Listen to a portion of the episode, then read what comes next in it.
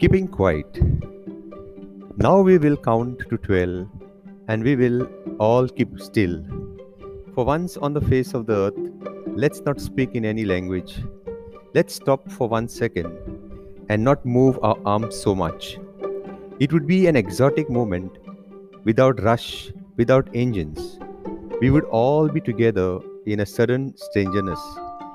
Fishermen in the cold sea would not harm whales, and the man gathering salt would look at his hurt hands.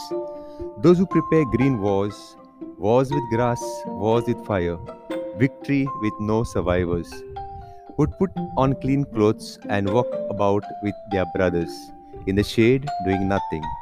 What I want should not be confused with total inactivity. Life is what it is about. I want to tuck with death. If we were not so single minded about keeping our lives moving and for once could do nothing, perhaps a huge silence might interrupt this sadness of never understanding ourselves and of threatening ourselves with death. Perhaps the earth can teach us as when everything seems dead and later proves to be alive. Now I will count up to 12 and you will keep quiet and I will go. Thank you.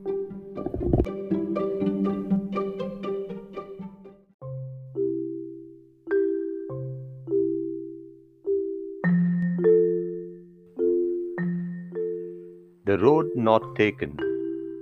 Two roads diverged in a yellow wood, and sorry I could not travel both. And be one traveler, long I stood, and looked down one as far as I could, to where it bent in the undergrowth.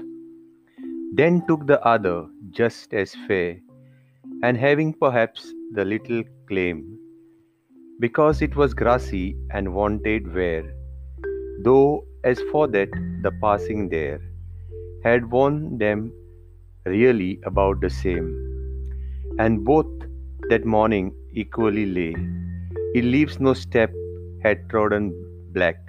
Oh, I kept the first for another day, yet knowing how way leads on to way, I doubted if I should ever come back. I shall be telling this with a sigh.